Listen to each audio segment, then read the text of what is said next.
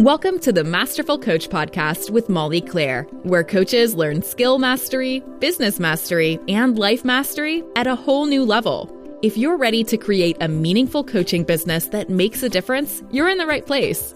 And now, your host, Master Coach Instructor Molly Claire. Hey, coaches, welcome to such an important episode today. We're talking about self trust which is something that I'm kind of obsessed with. You've probably heard me talk about it before, but there's a good reason why I am. This is something that, believe it or not, is one of the most vital business skills you will have. It's going to allow you to make decisions. It's going to allow you to create an authentic business that ultimately will succeed long term. Self trust is absolutely vital in terms of you being a truly masterful coach and offering your clients what they need.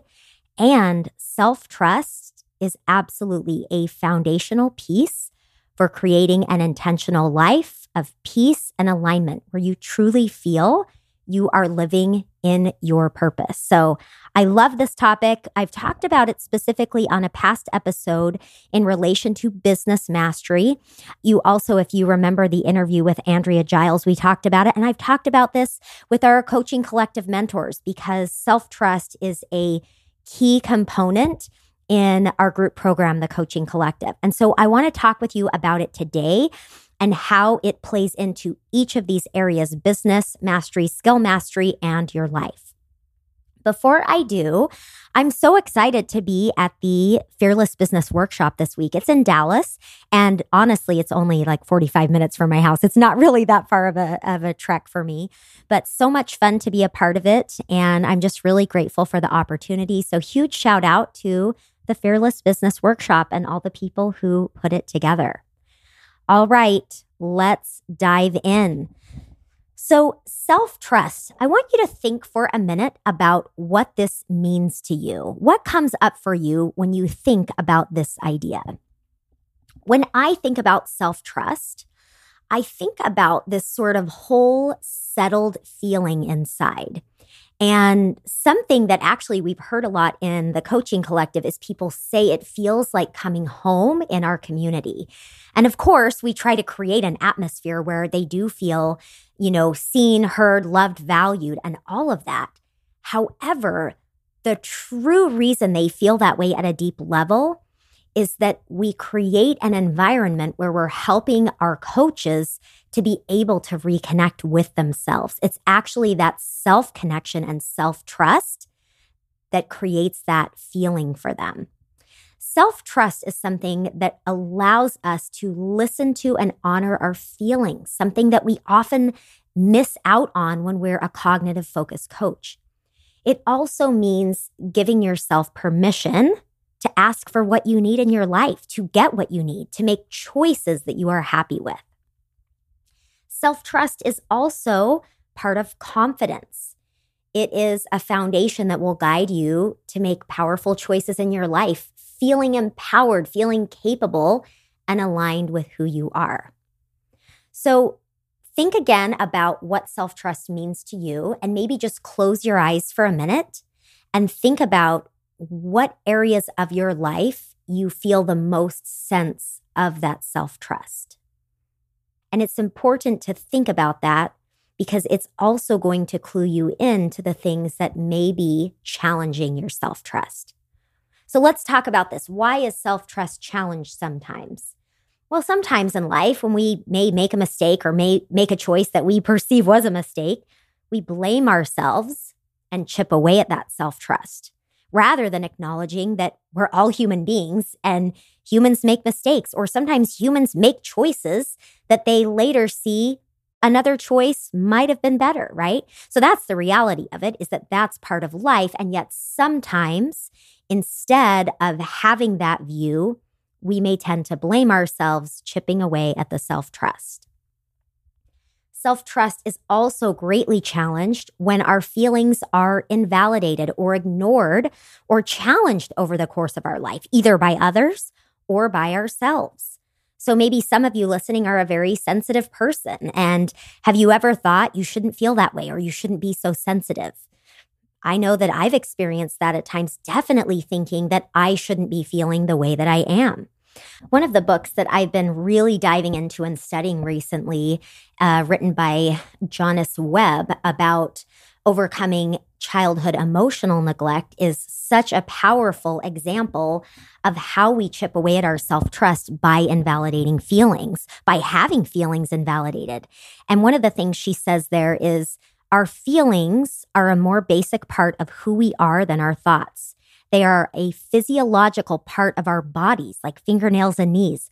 Our emotions will not be erased and cannot be denied any more than we can erase or deny our hunger or thirst, our elbows, or our earlobes. And I think this is such a fascinating thing to think about because, sensitive or not, even as a coach who has found the amazing gift of cognitive work, you may have mistakenly believed that thought awareness or intentional thinking can simply fix or get rid of emotions. And this actually will erode self trust. So we want to be aware of how cognitive work empowers us to be curious about our thinking, to be curious about our emotions. However, if we're using this to ignore or invalidate our feelings, it will actually have a negative impact, eroding that self trust. So there are so many ways self trust can be challenged. And I want you to just think about what it is for you. Is it outside voices? Is it an internal pattern you have? Or is it beliefs you've taken on about past mistakes or blame you've taken on about different circumstances in your life? Take a minute for you to identify where this self trust is challenged. Okay, so let's go ahead and dive into what self trust looks like in each of the three pillars life mastery, business mastery, and skill mastery. I'm going to speak to what self trust means in each of these areas.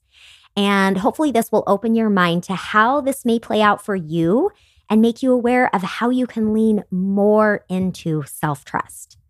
So, let's talk about self trust in life.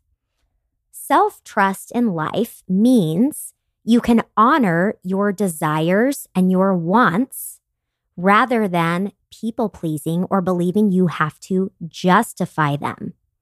It means owning choices that you make without feeling the need to justify them. This includes things like money, how you spend your money, how you spend your time, how you utilize your energy.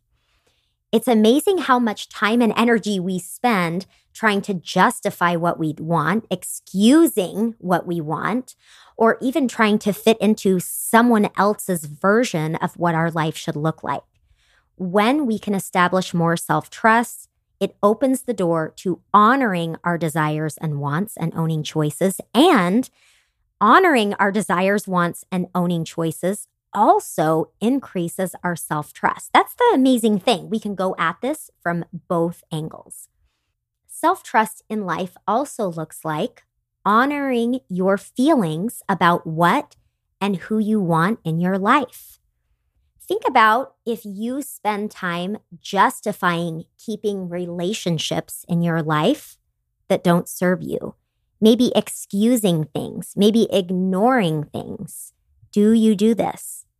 And really think about why you're doing it. It's a fascinating experiment in what it is you are telling yourself about keeping a relationship in your life that is not helpful for you. What else do you do this about in your life? Are there other circumstances, situations that you're in, things you're participating in that you are not honoring your feelings about, honoring your desires? So notice where that comes up for you because, again, the more we can honor the feelings we have and be clear about what we want in our life, it allows us to build that self trust. One more way that self trust comes up in life or what it looks like is making decisions through filters you create instead of those imposed on you. Do you make decisions about how you want to spend your time based on your personal priorities and values in life? Or are you kind of making those decisions based on people pleasing or a lot of shoulds and supposed tos? The more you can make decisions in your life through filters you create and less on filters imposed on you, it will naturally build your self trust. You will feel more in alignment and just feel kind of like you're on the same team as yourself. All right, let's talk about self trust in business. Self trust in business looks like, again, honoring your desires and wants in your business and owning choices. Now, this can be very scary, right? Because part of the reason that we often look to outside advice or experts in our business is because obviously other people have more expertise, right? People that have already learned how to market, how to sell, how to run a business. We absolutely want to be learning all that we can. And there's also often a part of us that is actually looking to others to make decisions for us rather than owning them.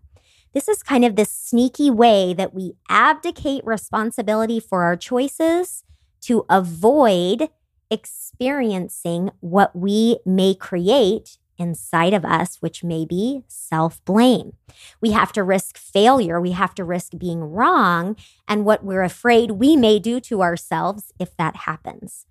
And so, as you can develop more self trust in your business, this means that not only are you always learning and working to improve your business and grow things, but you're also asking yourself to make empowered choices and owning those 100%.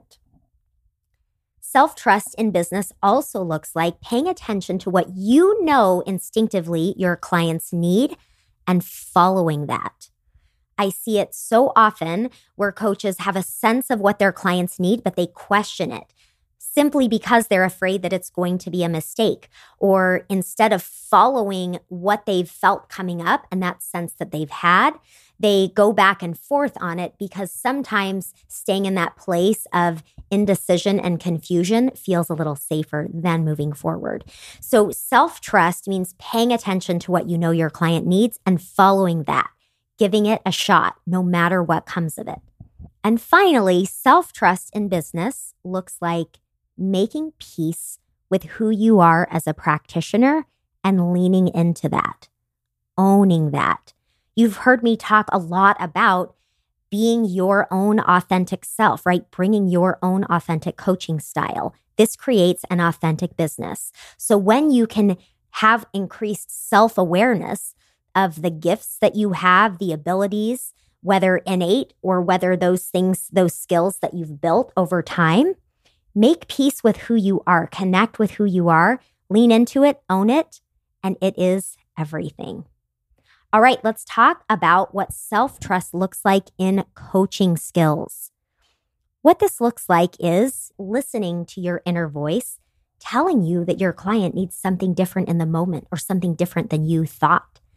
This requires enough self connection and trust in you that you can be tuned into the client's needs rather than operating from insecurity or from a rule book. It is very easy to get caught up in wanting to have your client validate you, wanting to have your thoughts about you in the session overrun your thoughts about your client. So, actually, having more self trust, having more self connection allows you to be more present with your client and more client focused. Finally, self trust in coaching skills means trusting yourself enough and having that belief that you can have self trust, that you also make space for that to be true for your client, that your client is the expert in their life. When you can do this, when you can open up to relying on your client as the expert in their life, it will allow you to do a couple things as a powerful coach. Number one, it will definitely allow you to hold a neutral space where you do your job to show the client what is happening for them while trusting that they have the answers. That is always going to be the most powerful place you can coach from. And on top of that, it also will allow you to show up consistently as a coach who helps your client to develop self trust. I strongly believe that the greatest gift I have given any of my clients over the course of working with them is helping them to establish self trust, to be more connected with themselves and to feel more empowered. And that is what we do as coaches. It is not about the habits we help our clients change. It's not about the over drinking or the relationship problems or increasing their income. It's none of that. At the core of all of it is helping our clients to have self trust, have confidence, help them grow their self esteem, help them grow their self worth, so they have such a powerful foundation that they can do anything. And I hope you will all give this same gift to yourself.